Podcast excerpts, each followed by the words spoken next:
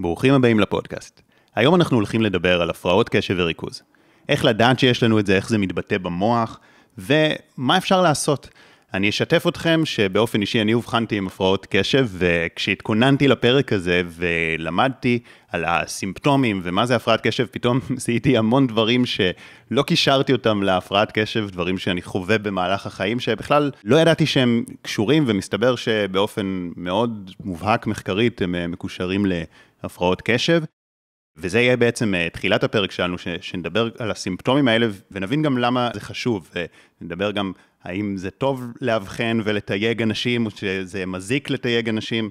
אה, הולך להיות לנו פה שיח מאוד uh, מעניין, שהוא גם מאוד נוגע לי אישית, העלה לי גם המון זיכרונות מהילדות והמון רגשות מאוד חזקים. בכלל, ההתכוננות לפרק העלתה בי, אז אני ככה מחכה כבר להתחיל אותו.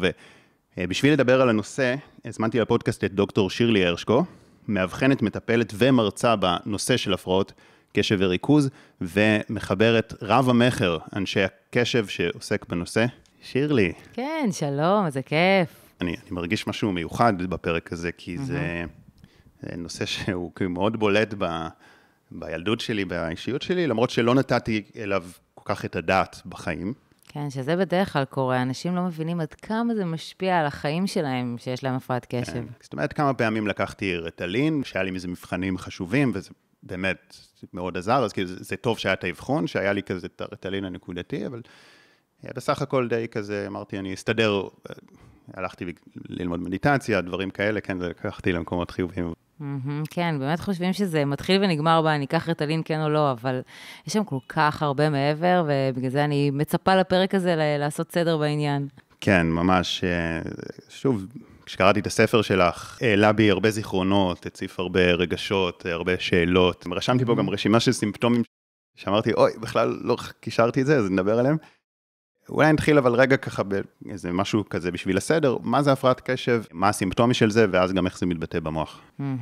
אוקיי, אז הדבר הכי חשוב שצריך לדעת על הפרעת קשב זה שהיא מולדת.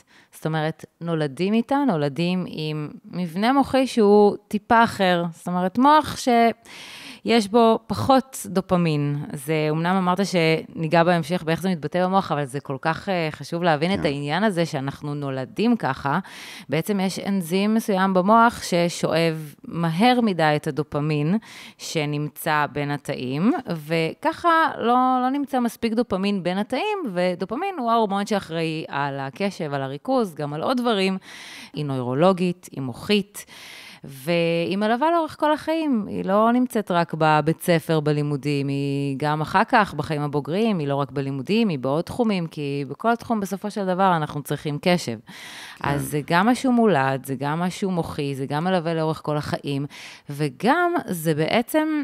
מהווה קושי משמעותי, שזה אגב ההבדל בין uh, מה זה קשיי קשב, שאולי יש לכולם, כולם מוסכים עם מסכים ואולי לא יכולים uh, ככה להתרכז בהרבה דברים ביחד, אבל בהפרעת קשב הקושי הוא משמעותי, זה קושי יומיומי, זה, זה משהו שאתה חווה אותו ממש ברמה היומית ובכל התחומים בחיים שלך, בזוגיות שלך, בלימודים שלך, בעבודה שלך, ואתה מרגיש את הקושי. תמיד כשאנשים שואלים אותי, כדאי ללכת לאבחון, אז השאלה הראשונה שלי זה, איזה קושי אתה חווה.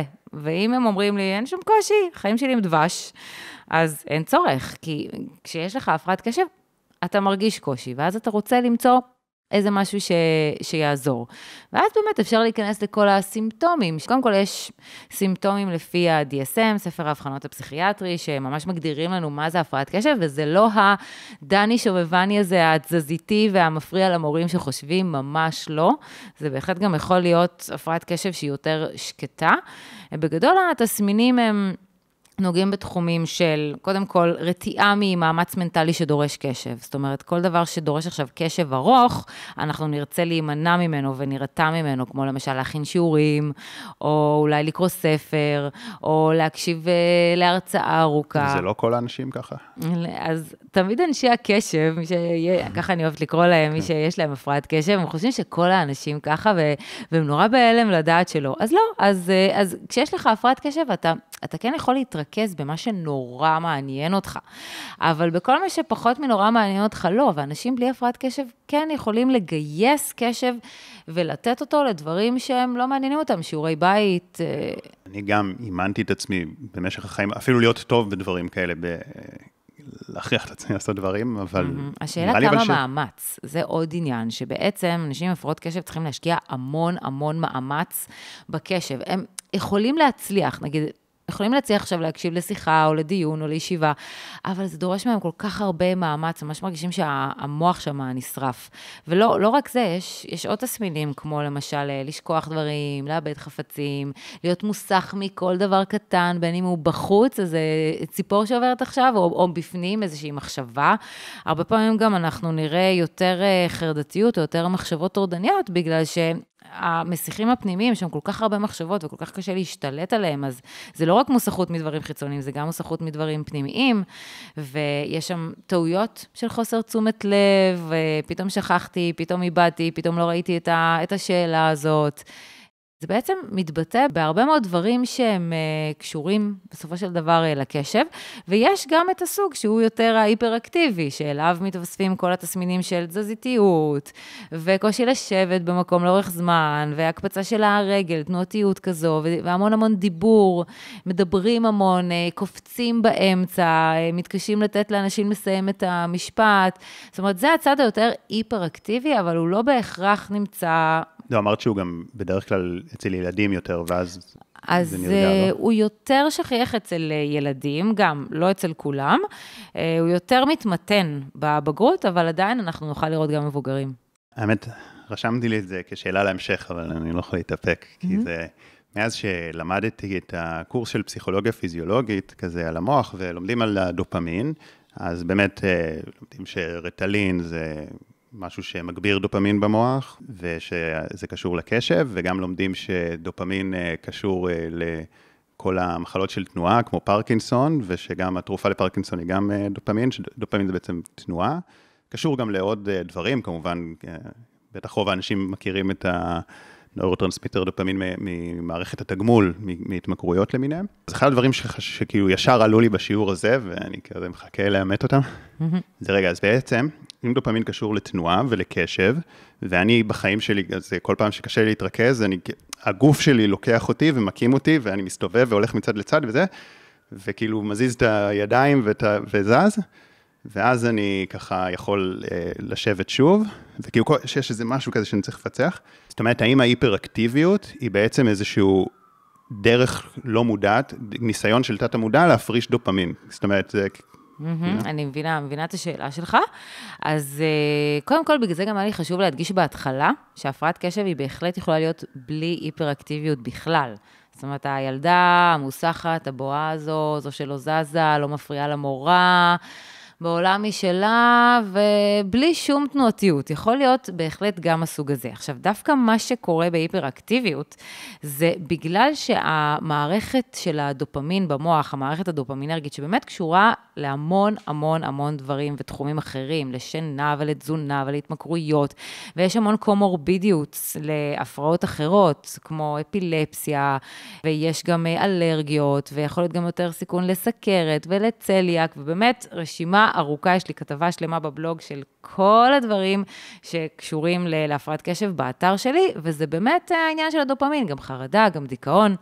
עכשיו, יש מקרים שהמוח, בגלל שהמערכת הדופמינרגית הזו עובדת פחות טוב, אז מערכות אחרות במוח מתגייסות כדי לעזור, הן רוצות לעזור, הן רוצות לתפקד ביתר סט, מה שנקרא, וזאת ההיפראקטיביות. זאת ההיפראקטיביות, שבעצם יש תפקוד של מערכות אחרות ביתר סט, שנועדו לפצות על המערכת הדופמינרגית שעובדת פחות. אז בגלל זה אנחנו רואים לפעמים את, ה, את ההיפראקטיביות הזו. זאת אומרת, אז התנועה היא אה, בעצם אה, ניסיון של המוח להפריש יותר דופמין? אז אנחנו יודעים שספורט, הוא מפריש הרבה מאוד דופמין. למעשה, אחרי הטיפול התרופתי, הטיפול שנמצא כהכי עוזר, זה ספורט, כי הוא מפריש המון המון דופמין.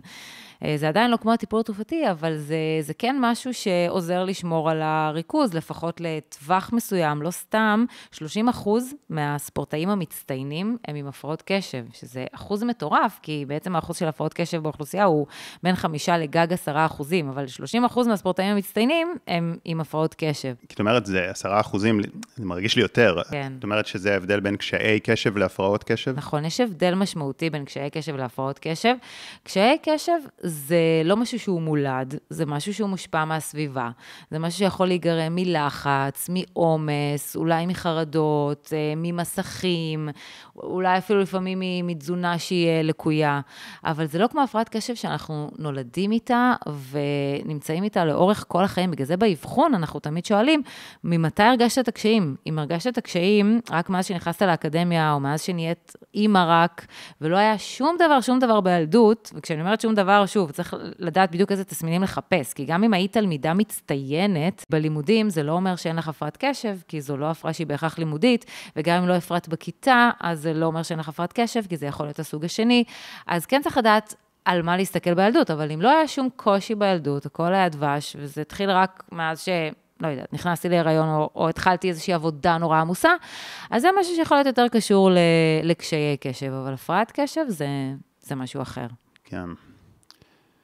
טוב, אז אה, נמשיך וניגע בזה. אני רוצה אה, לדבר על כל מיני סימפטומים. מה שאמרתי בהתחלה, שאני לא כל כך קישרתי אותם להפרעת קשב. אז כמובן יש דברים שהם ברור שהם קשורים, כמו הקושי להתרכז. כן. אה, במיוחד דברים שקשורים ללימודים, ובעיות בבית ספר ביסודי, והיפראקטיביות, וטעויות, ולשכוח דברים, וזה דברים שהם הכי כזה obvious הפרעת mm-hmm. קשב. ואז רשמתי פה כמה דברים שאני רוצה שנדבר. Mm-hmm. אז דבר ראשון, זה העניין של להירדם מאוחר. כן. של אה, הפרשת מלוטונין. את יכולה להסביר את זה? נכון, וואו, זה חשוב, כי בעצם 75% מהאנשים עם הפרעות קשב סובלים מאיזה שהן בעיות שינה, שהכי שכיחה בהן זה העניין של להירדם מאוחר, וזה ממש פיזיולוגי. ופה אני גם רוצה לפנות לכל ההורים שמקשיבים ומתחרפנים מהילדים שלהם, שנרדמים מאוחר או לא נרדמים. בעצם המלטונין, שהוא הורמון השינה, הוא מופרש משהו כמו 3-4 שעות יותר מאוחר, לרוב, בהפרעת קשב, ואז ההירדמות היא יותר מאוחרת. פשוט קשה להירדם בשעה, כמו שאר בני אדם, שהמלטונין שלהם מופרש 3-4 שעות קודם לכן. ואומנם יש דברים שאפשר ככה לעשות עם זה, נגיד אה, מלטונין הוא מופרש הרבה יותר בחושך, אז כן מאוד כדאי לצמצם מסכים ולהחשיך את הבית, אבל בגדול, ברוב המקרים ההירדמות תהיה יותר מאוחרת, יש גם איזה עניין שבערב יש יותר שקט, פחות מסיחים, אז גם מבוגרים נגיד הרבה יותר אוהבים לעבוד בערב או לעשות דברים שדורשים נכון. ריכוז נכון. בערב, אז, אז זה גם עוד איזה אישו, ואז זה גורר יחד איתו קושי לקום בבוקר, וגם כשאתה קם בבוקר אתה כולך עפוץ ולא מופס, לוקח לך הרבה זמן.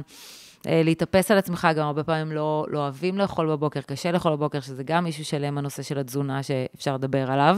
אבל זה טוב לא לאכול בבוקר, כי צום לסירוגין כזה וזה.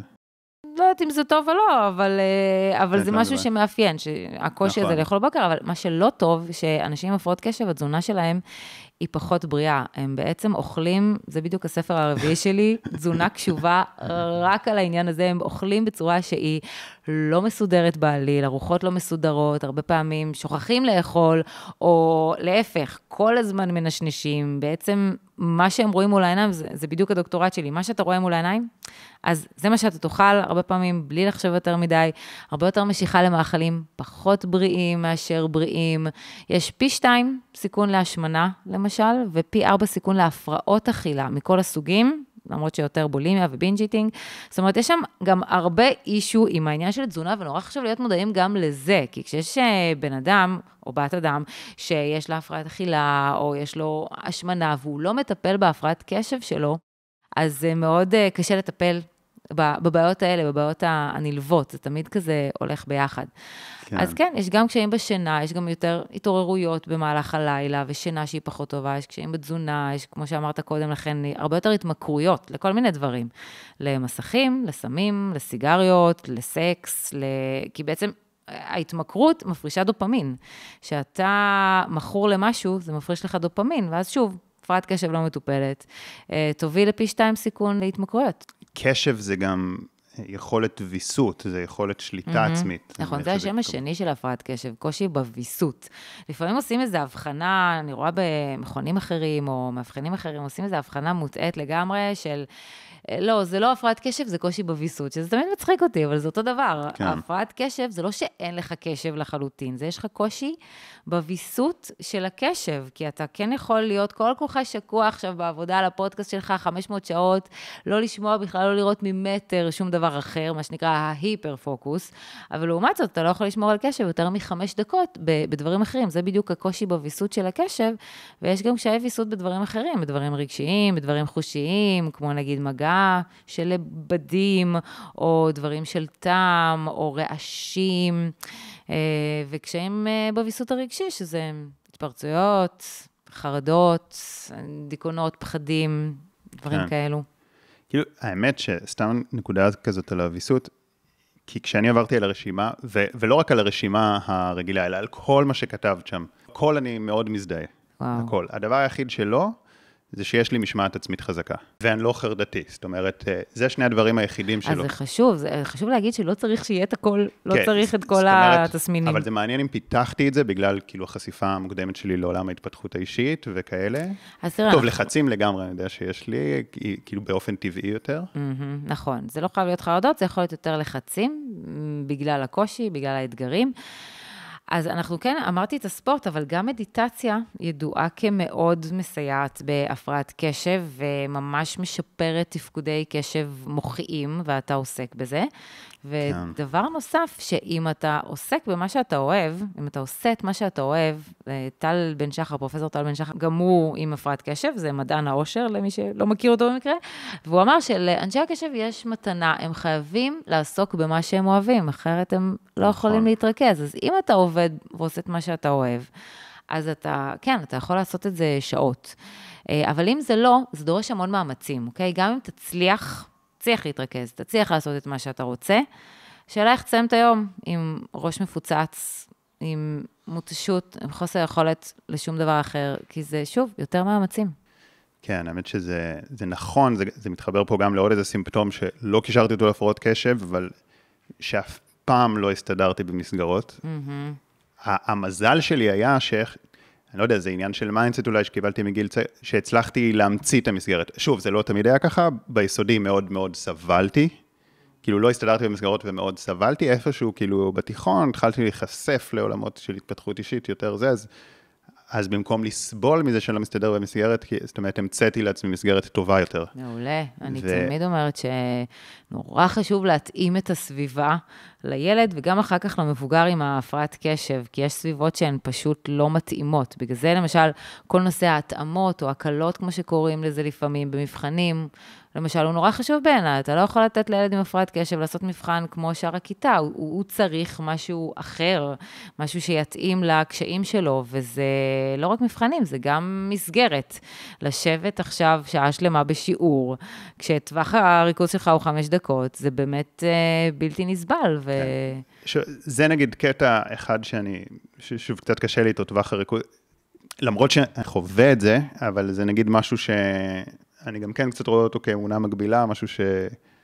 זאת אומרת, לא להיכנע לו, אבל טוב, נדבר על זה בהמשך, ניגע עוד כמה, קצת בסימפטומים. תיארת שם כזה, לקפוץ ממשימה, להתחיל משימה, ואז אסוציאטיבית לעבור למשימה אחרת, אסוציאטיבית לעבור למשימה אחרת, אחרי זה ש... למה התחלתי את כל זה? כאילו, שזה קטע נורא קשה, נכון. שנורא קשה לקפוץ לי. לקפוץ מדבר לדבר, זה בדיוק התפקודים הניהוליים האלה.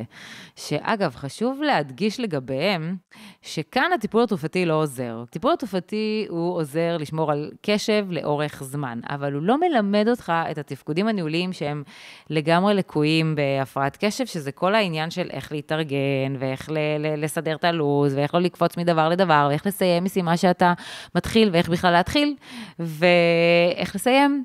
וכאן זה לגמרי דורש טיפול התנהגותי, אוקיי? מסוג של CBT למשל, אה, אני גם מלמדת את זה, של צריך ללמוד איך להתנהל, צריך ללמוד את האסטרטגיות המותאמות להפרעת קשב, אבל ספציפית. לא כן. כאלה אסטרטגיות שמביאים באופן כללי, תעשה רשימה, אה, תעשה אה, יומן. צריך להיות מאוד מותאם, כי אחרת זה יכול מאוד לתסכל. בן אדם עם הפרעת קשב שאומרים לו, מה הבעיה? פשוט תעשה רשימה, תרשום לעצמך את המטרות שלך. מה? מה זה אומר? כן. מכריח את עצמי כזה, רגע, התחלתי משהו, לסיים את מה שהתחלתי, וזה... כן. שוב, אני, תכלס, בסופו של דבר כן הסתדרתי בחיים, ויש לי איזה הספקים מסוימים. אגב, גם, שגם דיברת על הלילה, אז אני חושב שכאילו הרבה מהאתר שלי, כאילו כל הדברים שכתבתי וזה הכל כאילו בלילה. ברור. עוד שאני מנסה לשנות את זה, אבל... אה, למה לשנות? יש דברים שאני אומרת... כי זה לא מסתנכרן עם העולם. למה? אתה בהחלט יכול לעבוד בלילה ולקום יותר מאוחר בבוקר. היום אנחנו כבר לא בהכרח בחיים של 8 עד 5 עבודה במס הכנסה 35 שנה וזהו. אתה יכול להתאים את החיים אליך. ואני זה, וזה כל מיני דברים. גם אומרים שזה כזה פחות בריא מבחינת ה... כי זה בריא לקום עם השמש, כאילו לא לישון בבוקר, כי החדר בסוף הוא לא אטום הרמטית, כל מיני דברים. כן, אבל אני אומרת, אה, גם ככה קשה. ואם יש דברים שאפשר להתאים, להתאים את הסביבה כן. אליך, אז אה, אולי שווה לשקול לעשות את המוט. שזה אגב מה שעשיתי, מאחרי בית ספר, תמיד הצלחתי לסדר שאני לא אקום בבוקר. Hmm. ולא יהיה לי פגישות בבוקר, ולא יהיה לי דברים בבוקר. הנה, אתה רואה? והסתדרת. אפילו בצבא כבר סידרתי את זה. וואו, מדהים. אני נורא אוהבת את, ה, את המוח היצירתי הזה של אה, הפרעות קשב. יש שם גם הרבה יתרונות, אנחנו חייבים גם לגעת בזה. כן, לגמרי. כל היצירתיות הזאת, שהם מצליחים למצוא לעצמם כל מיני פתרונות, ו, ובכלל, לעשות דברים מדהימים. יש להם מוח מדהים, סקרן, יצירתי. ש, שמוציא ממנו דברים ענקיים. כן, אבל זה עניין של mindset, אני חושב, כי, כי בשלב המוקדם של החיים שלי זה גרם לי רק צרות, mm-hmm. ואז כששיניתי את ה mindset, אז יכולתי כאילו לתעל את זה. Mm-hmm. ו... ואז גם הייתי כמובן זוועה בלימודים וכאלה, ו... ובתיכון הייתי מצוין, זאת אומרת, ממש mm-hmm. מצוין, אבל זה היה, באמת, זה לא היה שיטות למידה רגילות. כן. זאת אומרת, לא, לא השתמשתי בשיטות שהמליצו, תמיד השתמשתי בשיטות אחרות, תמיד למדתי מוזר. Mm-hmm. נכון, נכון, נכון, כן. זה בדיוק העניין, להתאים. אה, הרבה פעמים אה, באמת קשה לקרוא. אז הרבה יותר משמיעה, שמיעה של הרצאות, mm, או הקלטה של דברים. Yeah, yeah. וזה הקלטתי גם את הספר שלי, כי היה לי ברור שיש שם קושי לקרוא אותו. שוב, לא לכולם, כן? כל מה שאנחנו מדברים, זה לא חייב להיות כל התסמינים, אבל זה בשכיחות הרבה יותר גבוהה, לשבת עכשיו בבית ולקרוא סיכומים, זה ממש לא. מעניין. גם בתואר אני לא הייתי בשיעור אחד, ולא קראתי כמעט, שמעתי את ההרצאות אחר כך. כן, זה מאוד נפוץ, ויפה שסיימת אותו, כי אה, משהו כמו 80 אחוז מהאנשים עם הפרעות קשב לא מסיימים תואר, זאת אומרת, אין להם תעודת תואר אקדמית. ואפילו 50 אחוז נושרים אחרי השנה הראשונה כבר. זה היה מאוד קשה. תראי, היו דברים מסוימים שעניינו אותי, זה היה קל יותר באמת, אבל היו דברים ש... וואו, המאבק כן. הפנימי. אני חושב שאגב, אה, משמעות, תחושה של משמעות גם מאוד עוזרת לקשב, כי איפה שהרגשתי חוסר משמעות ולמה אני עושה את זה, mm-hmm. זה היה מאבק גדול. זה אגב הרגעים, נדבר בהמשך על רטלין, אני, אולי זה גם סתם אה, פחד שלי, אבל אני לא, מעדיף לא להכניס חומרים למוח. אבל הרגעים שהייתי חייב, זה באמת כל מיני התמודדויות אה, עם, עם הקורסים שאני הכי הכי שונא באוניברסיטה. ו... כן, סטטיסטיקה כזה. כן, וזה לא כזה קשה לי. Mm-hmm. זאת אומרת, אני מבין את זה, אני תופס את זה, אבל זה כל כך משעמם. Mm-hmm. נכון. זה...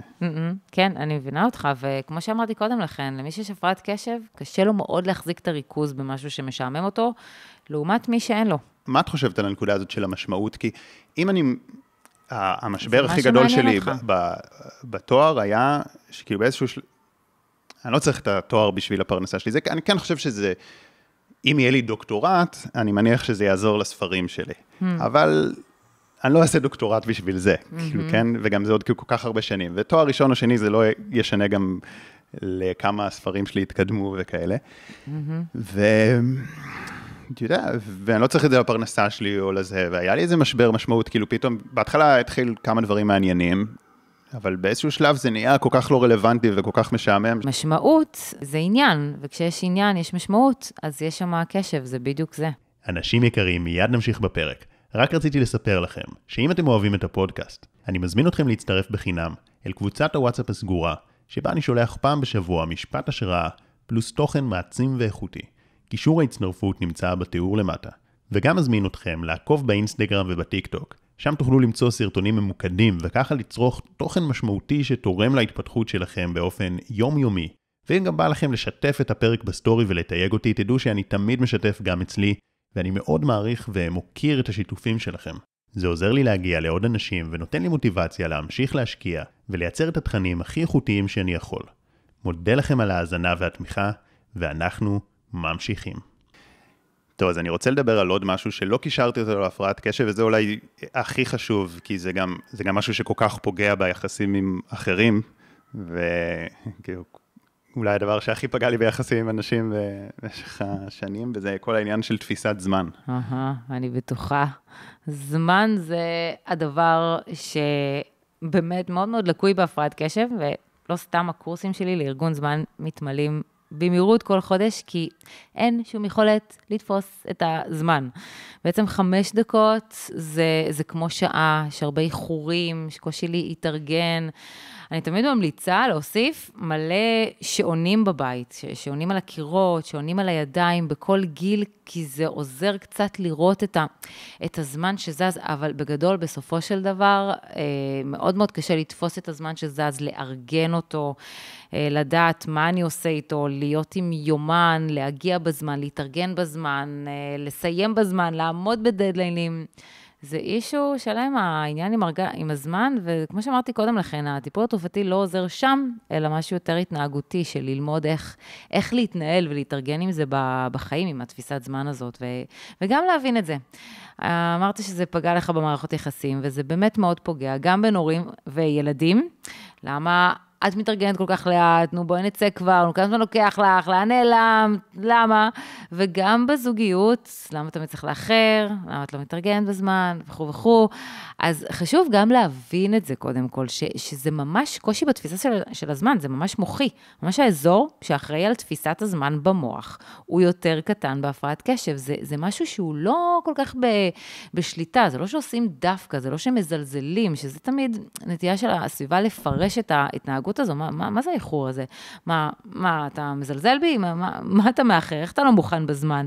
אז תמיד צוחקים עליי שאני, וואי, את כזאת סלחנית. אה, אני, ברור שאני סלחנית. כי אני יודעת שזה, שזאת הפרעת הקשב, אבל באמת, כמו שאמרתי, כן אפשר לרכוש כלים שיעזרו להתמודד, אבל זה, זה עדיין מאוד קשה.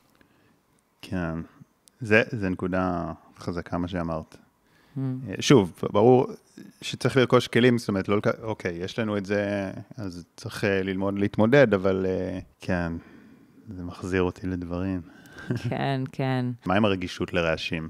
Mm-hmm, כן, גם יש יותר רגישות לרעשים בהפרעת קשב, יש גם יותר מיזופוניה, שזה ממש כבר הפרעה, רגישות מאוד מאוד גדולה ל, לרעשים, ללעיסות, לנשימות, לכל רעש הכי קטן בעולם. זה חלק מהעניין של הוויסות החושי, קושי בוויסות החושי, וזה קשור גם לרעשים, וגם כשאתה מוסך מכל דבר, אז ברגע שיש לך רעש, זהו, איבדתי אותך, הלכת. אה, לא סתם שאני יוצאת עם הבן זוג שלי, אנחנו יושבים במקום הקבוע שלנו, שהוא מקום שמרוחק מרעשים, הוא מרוחק מאנשים שעכשיו ידברו וישמע את השיחה שלהם, הוא מרוחק ממסכים. זאת אומרת, צריך גם פה לעשות התאמה של הסביבה, עם פחות אה, הסחות. וואו, זה, זה מעלה דברים, ויש עוד שלושה נושאים גדולים שאני רוצה לדבר איתך עליהם. אחד, בסוף נדבר על יותר עצות פרקטיות, כאלה מה אפשר לעשות, למרות שכזה זרקת תוך כדי, אבל נדבר על זה יותר מסודר. אה, נושא מאוד גדול שאני רוצה שניגע בו זה נושא שאני חושב שהוא מאוד מעלה בי הרבה רגשות, ש... כאילו, אוקיי, זאת אומרת, אני מזדהה עם כל מה שאת אומרת, mm-hmm. שוב, חוץ אולי מהעניין של אה, התמכרויות. זאת אומרת, אני גם בתפיסה שלי לא מקבל את הדברים uh, כפי שהם ולהיכנע לזה, וזאת אומרת, אני, גם יש איזה עניין כזה, אם אני מתייג, אוקיי, זה האופי שלי, mm-hmm. אז uh, זה כאילו משהו קבוע, והתפיסה שלי הרבה יותר שהמוח הוא גמיש, נכון שזה גנטי, אבל, אבל בסוף המוח הוא גמיש והוא יכול להשתנות, וגם אם הוא לא יכול להשתנות, אז אפשר להתמודד עם זה, וזה, וזה הייתה התפיסה שלי כל החיים, אפילו עוד שהייתי ילד קטן, אני לא יודע, נאבק, לא הסכמתי לקבל את זה ולא הסכמתי לקחת רטלין ונאבקתי בזה, הייתי להתמודד עם זה לבד. שזה דיון אה, גדול, זאת אומרת, נכון. כאילו, את מאבחנת ואת אומרת שהאבחון טוב, אבל גם מצד שני האבחון יכול להיות מזיק, זאת אומרת, מה... ונושא שלישי שאני רק אגיד שלא נשכח אותו, זה גם כל הנושא באמת של רטלין. ברור, כן. אז תראה. קודם כל נתחיל מזה שזה מאוד מאוד תלוי איך מתווכים את זה לילד. הסיבה שכתבתי ספר ילדים, את ילדי הקשב, היא רק בשביל זה. היא רק בשביל לעשות עבודה משמעותית של התיווך של העניין הזה לילד. איך שההורים יעבירו את זה לילד שלהם, ככה זה איך שהילד ייקח. ו, ויש גם ממש דרך לעשות את זה, איך לספר את זה. זאת אומרת, אה, צריך גם לתת שם אה, דוגמאות, למשל. אחד ההורים שיש לו את זה, כי זה תמיד מגיע מאחד ההורים, כן? זה עובר ב-75% מהורה לילד. זה, אם יש ילד עם הפרעת קשב, אחד ההורים שם עם הפרעת קשב. אז זה, זה משהו שחשוב להגיד, וגם חשוב להגיד אותו לילד, כדי שהוא לא ירגיש כזה איזה מוזר כזה, שיהיה לו עם מי להזדהות. ואחר כך צריך לדבר גם על החוזקות כאן, כמו כמה אתה יצירתי ומלא דמיון ו- ואומן ו- וכל מיני דברים שגם קשורים להפרעת קשב ועם המתנות שם. ואחר כך צריך לדבר על ה... בעצם, אוקיי, יש לך את הקושי הזה והזה, אבל בוא תראה איך אנחנו יכולים לעזור לך. כדי, אתה אמרת שרק בתיכון מצאת שיטות למידה, אבל להגיד את זה באמת כמה שיותר מוקדם, איך אנחנו יכולים לעזור לך, ואז אתה תצליח להביע את כל הידיעות שלך. וממש צריך לעשות שם עבודה של איך אנחנו מתווכים את זה לילד, ו- וזה מאוד ישפיע על התפיסה שלו. עכשיו, באמת, הרבה אנשים, גם מבוגרים, אה, חוששים מהעניין של תיוג במרכאות, ואני עושה ככה במרכאות, כי הבעיה היא... שכשלא מתייגים את זה, במרכאות, כהפרעת קשב, התיוגים הם אחרים. התיוגים הם עצלנית, טיפש, לא מתאמץ, אגרסיבי, לא רוצה, פוטנציאל לא ממומש. התיוגים האלה, תאמין לי, הם הרבה יותר קשים מהפרעת קשב. הם כואבים, הם באמת, מה שנקרא, תכונות אופי שמלבישים לילד. או מופרע, או מזלזל. מופרע, מזלזל לגמרי, ואתה יודע כמה בנות, כמה נשים אני פגשתי שאמרו לי, מה, הייתי בטוחה שאני עצלנית פשוט תמיד. וזה הרבה יותר כואב מלהבין שאוקיי, יש פה הפרעת קשב, ויש גם איך לעזור, ובגלל זה את מתנהגת ככה. כל בן אדם צריך שיסבירו לו. למה הוא מתנהג ככה. אם לא מסבירים לי למה אני לא מסוגלת לשבת בשיעור, למה אני מקבלת 70 במבחן והחברה שלי היא מקבלת 100, למרות שאני הרבה יותר חכמה ממנה ולימדתי אותה הכל, אז אני אפרש לעצמי את זה אחרת, כי אני טיפשה כנראה, או, או אני לא רוצה, או אני לא מתאמצת, מה לא בסדר אצלי? מה לא... תמיד הם, הם באים ושואלים, מה לא בסדר אצלי? ילדה אחת אפילו אמרה לי, אני פשוט רוצה שיהיה לי שקט בראש, תני לי שקט בראש. זה כל כך מסדר לך את, ה, את הדברים ש, שאומרים לך שזה מה שיש, זה השם. אתה יודע שהבחנתי לא מזמן את uh, דנה ספקטור, העיתונאית, ו... והיא נתנה לזה דימוי אדיר, היא גם כתבה לזה בכתבה שלה, שכמו שאלוהים, כשהוא ברא את העולם, רק כשהוא נתן שם לכל דבר, הדבר הזה קיבל משמעות, כלומר, זה עץ, ואז העץ קיבל משמעות, אז אותו הדבר. אם אני לא אסביר לילד או למבוגר, יש לך הפרעת קשב, אז הוא, או שהוא לא יבין מה קורה איתו, ולמה אני ככה, למה אני דפוק, למה, למה, למה, למה, כל הזמן זה יחלחל בו ויציק לו, או שהוא ייתן לזה הסברים אחרים שהם בטוח פחות טובים מהפרעת קשב, כי גם בהפרעת קשב אפשר לטפל, ואפשר להבין, אפשר ללמוד עליה, ואפשר לחיות איתה מדהים. אז חד משמעית, באמת, פעם הייתי יותר ככה מאוזנת בעניין. היום אני אומרת, חייבים לבחון, חייבים את הדבר הזה. זה עושה כזה תהליך רגשי מטורף, עוד לפני הפרקטיות, לפני העצות הפרקטיות. כל כך גורם לך להשלים עם עצמך, ואגב, זה הרבה פעמים מעורר קשת של רגשות כזאת. זה בהתחלה יכול לעורר רגשות עצובים, ורגשות של אבל, וכעס אולי, הכחשה, דברים כאלו, אבל אם ממשיכים להתעמק בזה ולהבין את זה, זה תמיד מגיע למקום יותר גבוה, ומקום של, אוקיי, אז בגלל זה, אז לא הייתי סתם דפוק, ולא, ולא סתם לא התאמצתי, ולא רציתי, לא, זה, זה בגלל זה יש הסבר, ויש מה לעשות. כן, זה מעלה רגשות. בטח כאילו, ראית? כן, ראיתי. כאילו, כן, כזה פתאום... שוב, למרות ש, שעיקר הסבל שלי זה היה בגיל צעיר, אחר כך הייתי בסדר. אבל כאילו, זה כן לקח אותי למחשבה, גם כשקראתי, כי אוקיי, נגיד גם לבן אדם יש, לא יודע, נטייה להשמנה, mm-hmm. אוקיי? יש הרבה אנשים שאין להם נטייה להשמנה והם שמנים, כמו שיש הרבה אנשים שאין להם הפרעות קשב, ויש להם בעיות עם קשב בגלל שהם חיים אורח חיים מבולגן, התמכרותי. זאת אומרת, השאלה כמה משקל נותנים לגנטיקה וכמה משקל נותנים למה שאני עושה עם החיים שלי. יש נטייה לאושר גם, אנחנו יודעים אפילו גנטית, mm-hmm. אבל עדיין יש אנשים שלא נולדו עם הנטייה הזאת, אבל עם ה mindset הנכון הם יהיו הרבה יותר מאושרים מאנשים ש... ואנשים שיש להם נטייה להיות מאושרים הם יסבלו. זאת אומרת, זה ככה חשבתי פשוט כל החיים, ועכשיו הבנתי את זה גם יותר, זאת אומרת, כי, כי הבנתי ש... שזה ממש, זאת אומרת ש, שזה ממש על כל פרמטר. כן. אז בסדר, מה יש לי להתייחס לזה בכלל? אז כן, זה כן חשוב, כל מה שאמרת, בשביל שלא יהיה התיוג השלילי. Mm-hmm. אבל מה שאני בא להגיד, זה בסוף השאלה מה אני עושה עם זה, מה אכפת לי, כי יש לי את זה או אין לי את זה. anyway, אני יודע שיש אנשים, שוב, שנולדו עם הדופמין הכי חזק במוח, אם הם יהיו כל היום ברשתות החברתיות, הקשב שלהם יידפק. Mm-hmm. ואז אני פשוט צריך לשמור על עצמי עוד יותר, מבחינת רשתות חברתיות, אני צריך להג... החלטה שקיבלתי גם לשנות מקום מגורים, אה, לשנות, זאת אומרת, mm-hmm. צריך לעשות יותר יוגה, יותר זה, יותר מדיטציה.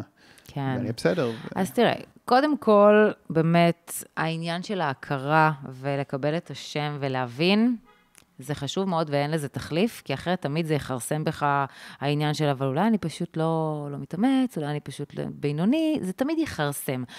אז דבר ראשון שזה חשיבות עצומה. עכשיו, דבר שני, אה, יש דברים פרקטיים שאפשר לעשות בהפרעת קשב, שהם מאוד מאוד מאוד עוזרים, ושכמעט אין להם תחליף. זאת אומרת, בן אדם שאין לו הפרעת קשב, שהוא מוסך ממסכים, או אוכל לא נכון ודברים כאלה, יהיה לו הרבה יותר קל. לעשות את השינוי הזה ו- וככה להשתלב יותר טוב במסלול החיים. לבן אדם עם הפרעת קשב יהיה הרבה יותר קשה, הוא יצטרך להשקיע יותר מאמצים, הוא הרבה פעמים גם יחפש את עצמו, וכדאי מאוד שייתנו לו את הכלים המדויקים והנכונים, שיחסכו את כל המאמצים והברבור. עכשיו, אתה, אתה אולי הצלחת, אבל בוא, אני רואה כל כך הרבה אנשים שלא. אני מרגיש עכשיו שלא בדיוק זה לא בדיוק שהתגברתי על החולשה כמו שחיזקתי את החוזקות שלי מסביב, כן. ועקפתי, יותר עקפתי את הבעיה מאשר התגברתי עליה. כן, ועדיין, באמת, זה גם משהו שאני שומעת הרבה בקליניקה, שאומרים לי, בסך הכל הסתדרתי, את יודעת, אני בזוגיות, אני בעבודה, עשיתי תואר, הסתדרתי. אבל תמיד יש שם את הפער הזה, את המשהו הזה של, אבל אני, אני רציתי גם את זה, ואני לא יכול, ו, וקשה לי שם, ו, ולא טוב לי פה. אני אקח את זה רגע לשאלה אישית, נגיד שאני חווה אותה עכשיו. בעצם השאלה האם... להיכנס בזה ולהתמודד עם הדברים או לעקוף אותם.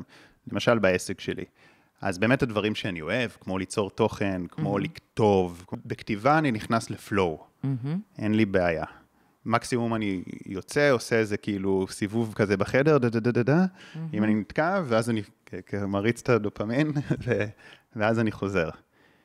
אה, אבל כל החלק שוב, לי זה מרגיש שכל העולם ככה, אולי זה לא כל העולם, אבל כל החלק של הניהול, כל החלק של הבירוקרט, אני, אני מניח שרוב האנשים פחות אוהבים את זה, אבל הם יותר יכולים אולי להתמודד עם זה. זו שאלה גם עד כמה אני רוצה אז להגדיל את העסק שלי, כי ככל שאני יותר גדל, יותר אנשים לנהל, לזכור משרד, לזכור זה, יותר כזה דברים שצריכים לשבת במוח. אני יודע שאני יכול לעשות את זה. Mm-hmm. מה, מה זאת אומרת? אני כבר עשיתי דברים, אני, אני בסוף מתמודד בסוף החודש עם הרבה מסמכים ועם הרבה דברים. אבל עד כמה אני רוצה להתמודד עם זה, או עד כמה אני רוצה לעקוף את זה ולארגן לעצמי, שזה מה שבתכלס עשיתי כל החיים, כל כן, החיים עקפתי. אז אתה רואה, אז זה בדיוק העניין שדיברנו עליו קודם לכן, שאמרת, אבל הסתדרתי, אבל הסתדרתי, אבל הנה, כשנכנסים קצת יותר לעומק, רואים דברים שפתאום אתה מפחד מהם ואתה רוצה להימנע מהם בגלל הקשיים שלך, ואם אתה תקבל מענה לקשיים שלך, ויש מענה לקשיים שאתה מציין, על הקושי להתרכז, על הקושי להתארגן, להתנהל, מענה מדויק. אתה תוכל לעשות כל מה שאתה רוצה, כי הבעיה בהפרעת קשב זה הפער. זה בדיוק הפער בין העונה האחורית לקדמית. העונה האחורית אחראית על הרעיונות והדברים שאתה, והמטרות והדברים שאתה רוצה, אתה רוצה להגדיל את העסק שלך. העונה הקדמית אחראית על כל ההוצאה לפועל של הרעיונות האלה, על כל הארגון, ויסות, בקרה, והיא עובדת פחות טוב בהפרעת קשב. ואז בעצם יש מין חיץ כזה בין שתי העונות, רעיונות מעולים, לא יוצאים לפועל, אז מה קורה? אז מה עושים? אז יש שם תסכול, אז יש שם הימנעות. אבל אם אתה תדע לקבל את הכלים שיעזרו לך להוציא את זה לפועל, ועם פחות מאמץ ובדרך נכונה, אתה תוכל לעשות את זה, ואתה לא תצטרך לוותר על כן. הדברים שאתה רוצה. זהו, וזה, וזה באמת שאלת ה... התיוג וההגדרה, כי כן, גם יש לי את האמונה, וראיתי את זה בגם דברים אפילו יותר גנטיים מזה. זה משהו די גנטי, אבל יש דברים עוד יותר גנטיים כמו פיזיים וזה, שהם יכולים להשתנות. Mm-hmm, ברור. אם, uh, במיוחד גם המוח, אנחנו יודעים שהוא גמיש וכאלה. אז שאלה אם התיוג לא, לא מנציח את הבעיה. לא, להפך, הוא נותן הסבר. ואז הוא אומר לך, אוקיי, אז עכשיו אתה צריך להתמודד עם זה, ואיך אתה מתמודד עם זה? אני לא אומרת כן. שעוצרים בתיוג. לא, אני מסכים. עכשיו, יש פה עוד שאלה, מה המרכיב הגנטי הוא בסוף לא 100%, כי אמרנו, גם יש המון מרכיבים סביבתיים שהם מגבירים את הפרעת הקשב, עד, עד כדי מצב שבן אדם שלא נולד עם הפרעת קשב יכול להיות עם קשיי קשב הרבה יותר גדולים. אה, אבל אני בטוח שיש גם מרכיב סביבתי במובן כאילו של ההיקשרות מול ההורים, של הדברים שלך, טראומות ילדות, אני בטוח שיש לזה כן, איזשהו ברור. מרכיב. אם אני לוקח את זה גם מבחינה כזה סתם הגיונית, אה, אין, לא מבוסס על כלום מה שאני אומר, אבל סתם אני חושב, מה זה הפרעת קשב? זה כאילו לברוח מהכאן ועכשיו, זה כזה להיות במחשבות וזה, לא, אז אני מניח שילד שחווה קשיים, או כן, קשיי קשב יכולים להיגרם משלל דברים, יכולים להיגרם מטראומה, מחרדה, מלחץ, מהפרעות אחרות, בגלל זה חשוב לעשות אבחון ולראות אם זה באמת הפרעת קשב, או שזה נובע מדברים אחרים, זה משהו שאנחנו עושים באבחון, זה נקרא הבחנה מבדלת, mm. ואנחנו רוצים לראות אם זה, זה באמת המקור, או שיש פה דברים אחרים, סביבתיים, הפרעות אחרות, מה שזה לא יהיה, נורא חשוב לדעת את המקור, כי אני פוגשת הרבה, במיוחד לצערי נשים בקליניקה, ככה באזור גיל 30-40, ש... שנגיד יבחנו אותם עם דיכאון, אוקיי? לקחו ציפרלקס, לא עזר, שזה לא דיכאון. יש שם הפרעת קשב. וההבחנה המוטעית הזו של להגיד שיש לך דיכאון ולקחת ציפרלקס, זה, זה לא עוזר, וזה עדיין יש שם את, ה, את הקושי. אז בגלל זה כל כך חשובה ההבחנה המדויקת של למה יש שם קשיי קשב. ולפעמים זה הפוך, לפעמים זה לא הפרעת קשב וזה כן דיכאון. אז uh, זה מה שעושה האבחון, הוא, הוא נותן את השם המדויק. יש לדעתך מצבים שהכל מושלם בילדות, ועדיין יש uh, הפרעת קשב? בטח, בטח, כי זה, זה גנטי. אצלי למשל במשפחה, אז לבן זוג שלי יש הפרעת קשב, ולי אין, ושלושת הבנות שלנו קיבלו את זה. אה, אוקיי? ואני מומחית להפרעות קשב כבר 20 שנה. תאמין לי, כאילו, אין לנו טלוויזיה בבית, אה, כל מה שאתה רוצה, מדיטציות, עניינים, ועדיין, יש לי שלוש בנות עם הפרעת קשב, וכל אחת בדרגת חומרה שונה, אחת ממש בחומרה גבוהה, למרות שתאמין לי שמבחינה סביבתית היא קיבלה... כל מה שהיא יכולה מבחינת תזונה, מסכים, הכל. כן, ונראה לי שהיא קיבלה גם הרבה אהבה. וואי, מלא. כמו שאני אותך. כן, אה, כן, כן. וזה גם חשוב להגיד, כי הורים מרגישים כל כך אשמים, באמת, מה, מה עשיתי? מה עשיתי לא טוב? אולי בגלל שבהיריון הייתי בלחץ, אולי בגלל שחזרתי לעבודה מהר, ו- וחשוב גם להגיד את זה, שתורידו את האשמה מכם, זה לא, לא קשור אליכם, זה פשוט נולדים עם זה. כן, טוב, האמת שבא לי להמשיך לדבר על זה, אבל יש לנו איזה מסגרת זמנים גם. כן. אז, אה, ואני רוצה לגעת עוד בשני נושאים. כן. אז אה, הנושא של רטלין, ואז נושא של כמה אסטרטגיות. אולי אני אעשה איזה הקדמה, נגיד, אני, כל החיים הייתה לי איזו התנגדות גדולה לזה.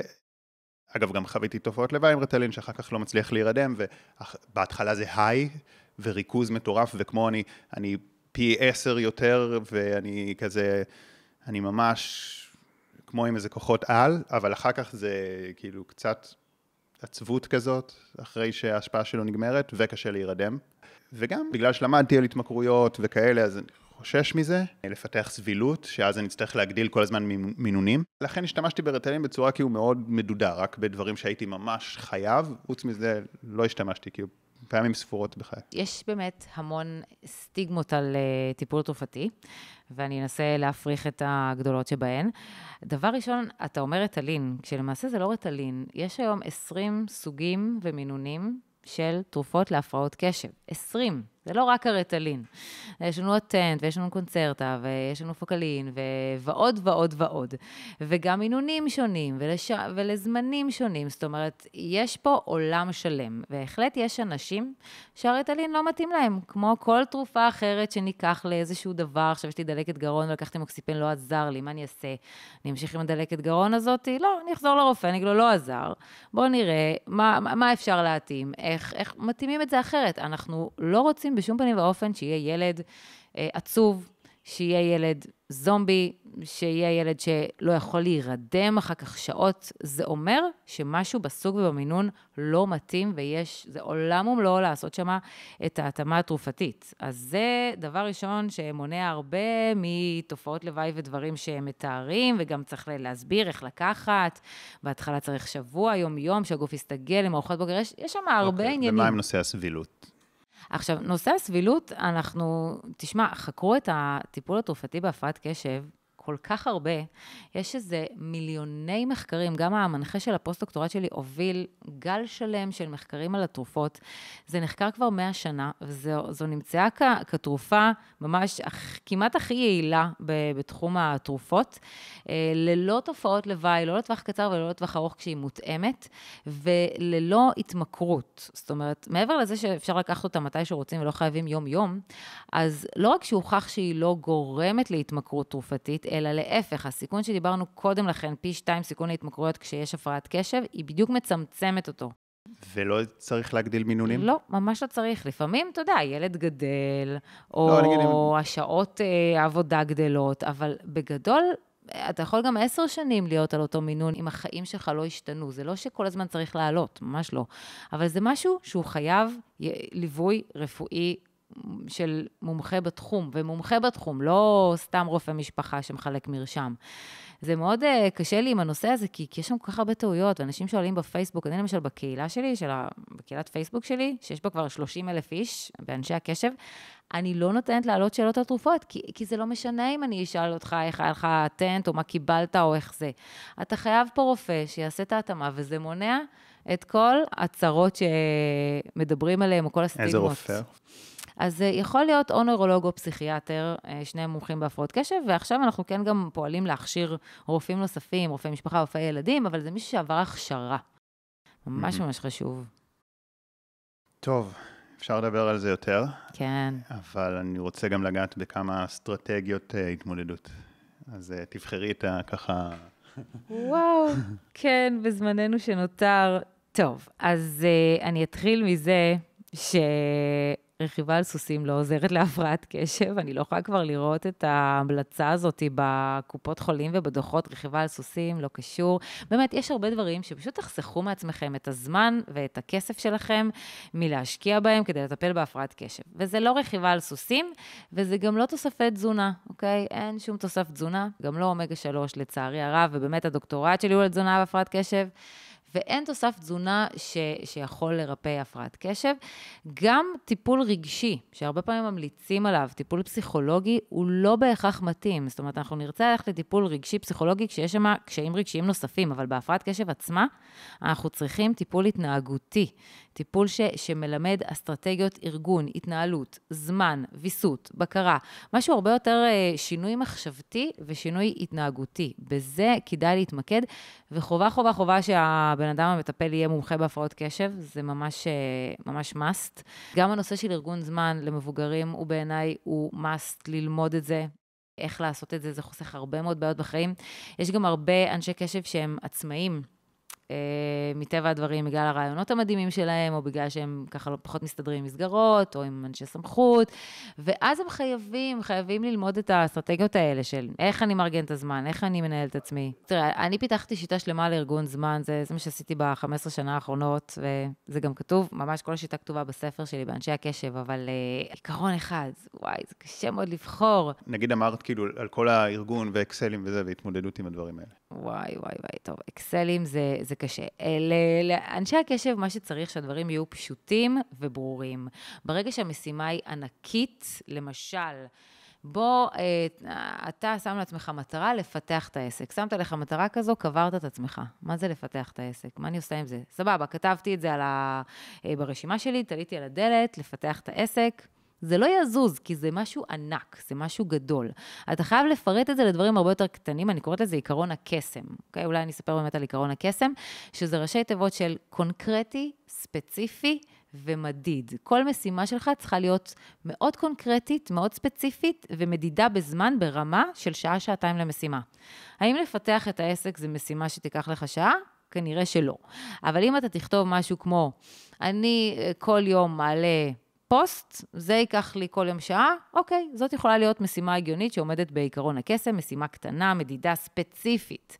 ממש להיות הכי ספציפיים, ומה שיהיה עוד יותר טוב זה אם גם תכניסו את זה לזמן קבוע מסוים בלוז. לא רק כל יום אני אכתוב פוסט, ואז עובר כל היום, ורגשות אשמה, והלקאה עצמית, למה אני לא כותב, למה אני לא כותב, אלא למצוא את הזמן הכי טוב ביום שאני יכול לכתוב פוסט, זה יכול להיות גם בערב, בלילה. אוקיי, כל יום ב-10 בלילה, אני כותב פוסט, אני אפילו מצמידה את זה לאיזשהו הרגל אחר, נגיד, בסיום ארוחת הערב, בסיום צפייה בסרט, לא יודעת במה, ויש לי את הזמן הקבוע הזה שאני, ואז ככה, עם הזמן, העסק מתקדם, כי אני כותבת כל היום פוסט, אז זה משהו, זה מה שנקרא עקרון הקסם למשימות. כן. ואני אגיד גם משהו שלי לפחות, מסר שמאוד חשוב לי להעביר אותו מפרק הזה, פרק שכל כך הרבה דיברנו בו על איזושהי הפרעה גנטית שהיא קבועה ויציבה כל החיים, ויש לה המון סימפטומים והמון דברים. Mm-hmm. אני מאמין שלי, לא יודע, אחר כך תגידי אם גם שלך, גם אם זה קיים וזה נכון, עדיין, מה שאנחנו עושים עם זה, אם אם, לי יש הפרעת קשב, יש, אין מה לעשות, כי עכשיו, זה רק ככה, הקריאה של הספר והפודקאסט, זה רק הבהירו לי עד כמה. זאת אומרת, אם לא כל הילדות. אבל אם אני אעשה כל יום מדיטציה וכל יום יוגה, ואני אציב מטרות בצורה מסודרת, ואני אה, לא אהיה התמכרותי, ואני לא אתמכר לדברים, זאת אומרת, אני אשמור על עצמי מבחינת רשתות חברתיות ומסכים, ויהיה לי סביבה רגועה ואני אעשה את כל זה, אז אני יודע שאני אוכל להגיע לרמות קשב הרבה יותר גבוהות מהבן אדם הממוצע, ובן אדם שנולד עם הגנטיקה המושלמת, אם הוא אה, יהיה כל היום רשתות חברתיות וסוכר, והוא לא יעשה מדיטציה, אז, ברור. אז יהיה לו יותר קשיי קשב. זאת אומרת שבסוף, mm-hmm. גם אם יש פה עניין גנטי, מה שאנחנו עושים עם זה, זה הרבה יותר משמעותי. ושכנעת אותי שהאבחון חשוב, mm-hmm. בהנחה שלא מתייגים, בק... שמתייגים בקטע חיובי ולא בקטע כן. שלילי. אבל בסוף מה שאנחנו עושים זה הרבה יותר חשוב, ועלה לי עוד משהו שממש בא לי לסיים איתו, mm-hmm. יתרונות. וואי, חייבים, חייבים, חייבים, כן. חייבים. כי יש מלא יתרונות בהפרעת קשב. אתה יודע, ששואלים אותי אם יש לי הפרעת קשב, ואני אומרת לא, אני, אני תמיד חושבת שאני קצת מתביישת בזה, שאיזה באסה. כי אני באמת חושבת שהמוח בהפרעת קשב הוא מוח שאין כדוגמתו. הרעיונות שיוצאים משם, היצירתיות, החשיבה הזאת, המדליקה, הם, הם גם כל כך מעניינים. אתה יודע, אני, אני רק בגלל זה בתחום 20 שנה, ואני כל היום מדברת עם אנשים, ילדים, הורים עם הפרעות קשב, כי תמיד מעניין לי. הם תמיד מעניינים. תמיד החשיבה שלהם קצת אחרת. יש המון אה, אמפתיה, יש המון אה, אינטליגנציה רגשית, יש חוש הומור משגע, יש דברים שהם עושים וואו, נגיד הבת שלי אומנית, היצירות שהיא עושה, הבישול שהיא עושה, הכל מלא בפשן, באמביציה, משהו שהם אוהבים, שיא המוטיבציה, זה חיים מעניינים, זה חיים כיפים, זה, זה חיים מדליקים, כמובן, אם אתה עושה את ההתאמות הדרושות. אתה, יש לך פה יכולות על, שתדע שבסטארט-אפ קוראים לזה כוח העל של הסטארט-אפיסטים לאנשים עם mm. הפרעות קשב, בגלל החשיבה הזאת. גם אני, בעסק שלי, אני עובדת רק עם אנשים עם הפרעות קשב, כי אני יודעת שהם יעשו לי את הדברים הכי יצירתיים, הם ייתנו לי את הרעיונות הכי טובים. כמו שאני תמיד אומרת לבן זוג שלי, אתה מעלה את הרעיונות, אני מבצעת, זה החלוקה בינינו. חלוקה מצוינת. כן, האמת שתוך כדי שדיברת, כאילו, ניסיתי לחשוב על עצמי, כאילו, זה קשה, זאת אומרת, זה לא... רשימת הסימפטומים האלה הם לא טובים כל כך. אבל אם אני חושב על הדבר שכן, אז שתמיד הייתי צריך לשבור מסגרות, כי פשוט לא יכולתי להסתדר בהם, אז הייתי חייב לשבור מסגרות, וזה הוביל אותי כן למקומות טובים ויצירתיים. וגם, וגם אני חושב שחשיבה אסוציאטיבית, אז היא כן, אה, היא לפעמים קשה להתרכז במשימה, אבל זה כן מביא להרבה רעיונות. נכון. כי החשיבה יותר אסוציאטיבית. ממש. יותר קופצנית. באמת יצירתיות אולי אה, היא... מגיעה מזה. כן, ממש ככה. טוב, שירלי, היה, מה זה מרתק, וכאילו יותר מרתק, זאת אומרת, הרגשתי כאילו פה משהו, פרק כזה שמאוד אה, אישי. אני מאמין, אה, עכשיו הצופים שלנו יגידו, אה, שזה גם נגע, אם, אם אתם חושבים שכן, אני אשמח שתשתפו ותעבירו הלאה, כי וואלה, אני הייתי שמח לשמוע את הפרק הזה לפני 20 שנה. כן. אז אני ממש אשמח שתשתפו. ולא רק מי שיש לו הפרעת קשב, אלא גם מי שאין לו, כי כי זה מספיק נפוץ כדי שכולנו מכירים אנשים עם הפרעות קשב. שנדע באמת איך להתייחס, זה חוסך המון ריבים, כשבני הזוג למשל יודעים את זה על, על בני הזוג שלהם, והם פחות כועסים ופחות uh, מתעצבנים ורבים, כנ"ל לגבי הורים, אז כן. זה ממש חשוב לסביבה, לא פחות למי שיש. כן, ו... ו... והפריים, ה... זאת אומרת, המשמעות שנותנים לזה, איך נכון, מתייחסים. נכון, נכון, נכון, תודה. אני גם רוצה להודות לך, מאוד נהניתי לדבר, וזה ממש חשוב באמת להעביר את זה הלאה, ובכלל... בכלל, היה כיף להתארח בפודקאסט שלך מדהים. ונשים גם קישור לספר שלך פה, למטה. אז תודה רבה רבה. תודה לך.